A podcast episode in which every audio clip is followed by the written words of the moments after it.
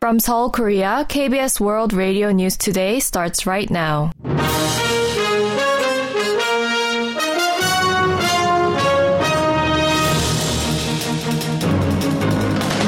On today's broadcast, President Yoon Suk-yeol instructs ministries to crack down on illegalities by labor unions in the construction sector.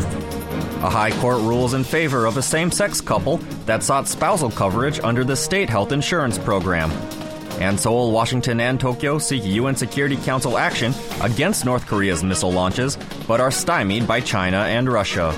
This is KBS World Radio News. I'm Tom McCarthy.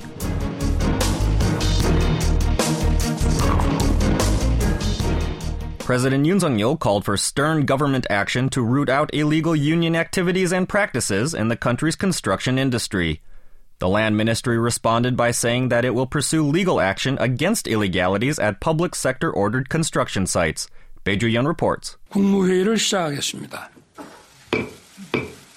President Yoon Suk-yeol has ordered the land and labor ministries to work with the prosecution and police to crack down on what he calls systematic illegalities by unions in the construction sector. 아직도 건설 현장에서는 강성 기득권 노조가 At construction sites, militant labor unions with vested rights continue to openly engage in illegal practices such as demanding money, forcing hiring, and obstructing building work.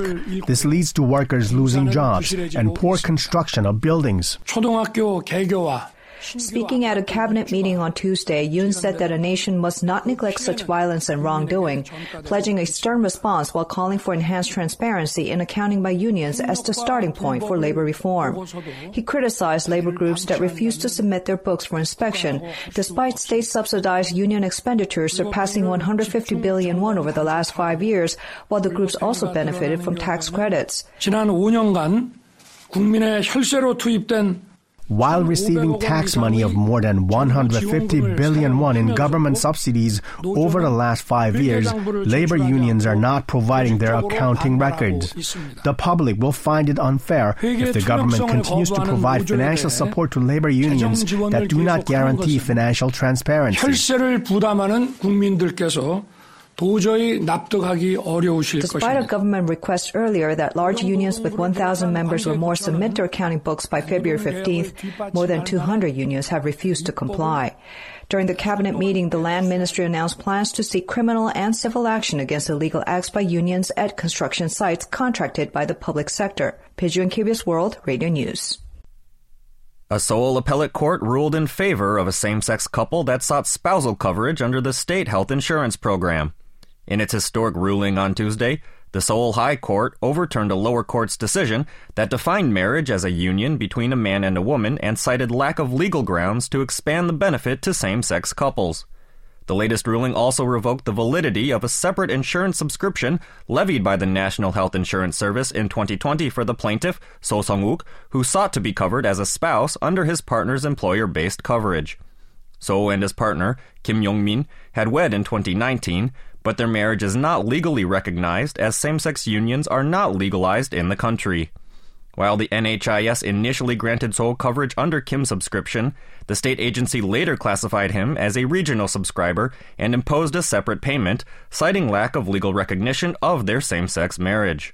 So filed an administrative suit in 2021, arguing that he and his partner were discriminated against by the NHIS on the grounds that the agency grants spousal coverage to common law partners. Seoul, Washington, and Tokyo sought a stern, unified response to North Korea's latest missile launches from UN Security Council members on Monday. China and Russia, however, argued that further sanctioning Pyongyang is counterproductive in dealing with the situation.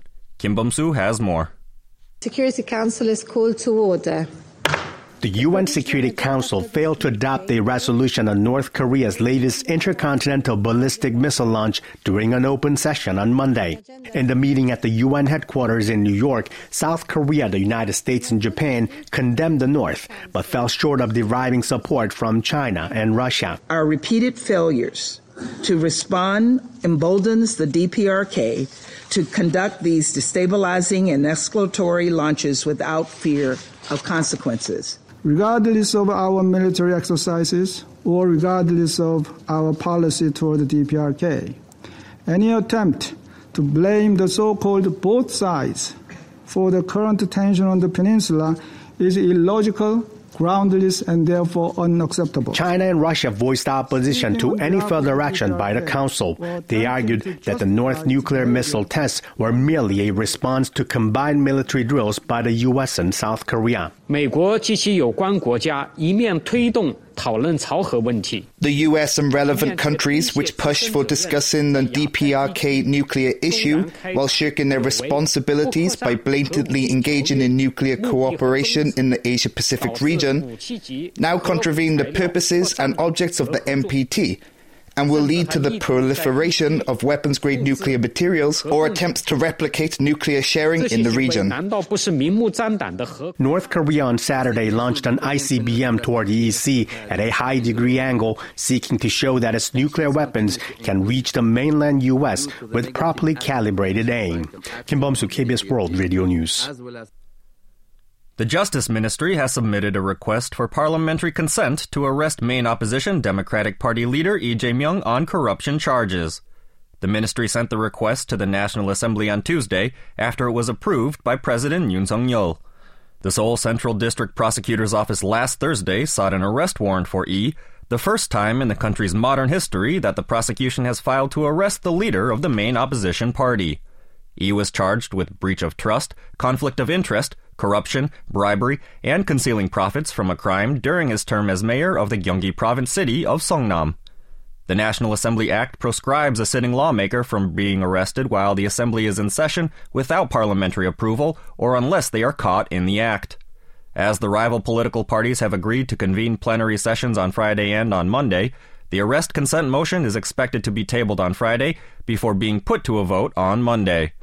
Requiring a simple majority of present lawmakers to pass, the motion on Lee's arrest is expected to fail in the face of the DP's 169 seat majority in the 300 member chamber. The country's exports fell more than 2% on year in the first 20 days of February. According to data by the Korea Customs Service on Tuesday, outbound shipments came to $33.5 billion during the 20 day period.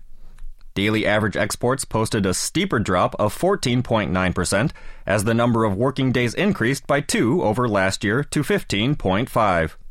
Imports rose 9.3% on year to $39.5 billion during the cited period, resulting in a trade deficit of $5.99 billion, larger than the $1.83 billion deficit recorded for the same period last year. A new earthquake with a magnitude of 6.4 struck southern Turkey near the Syrian border on Monday, two weeks after a first deadly quake devastated the region.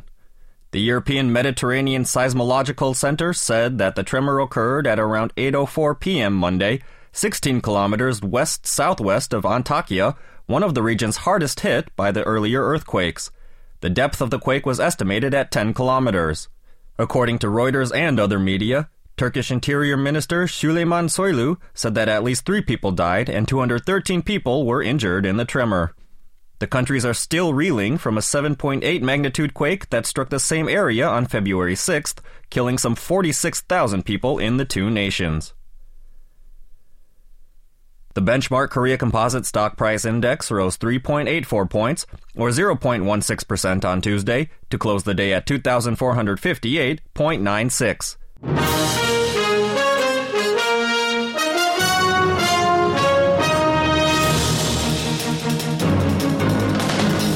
And that's the news from KBS World Radio's News Center in Seoul.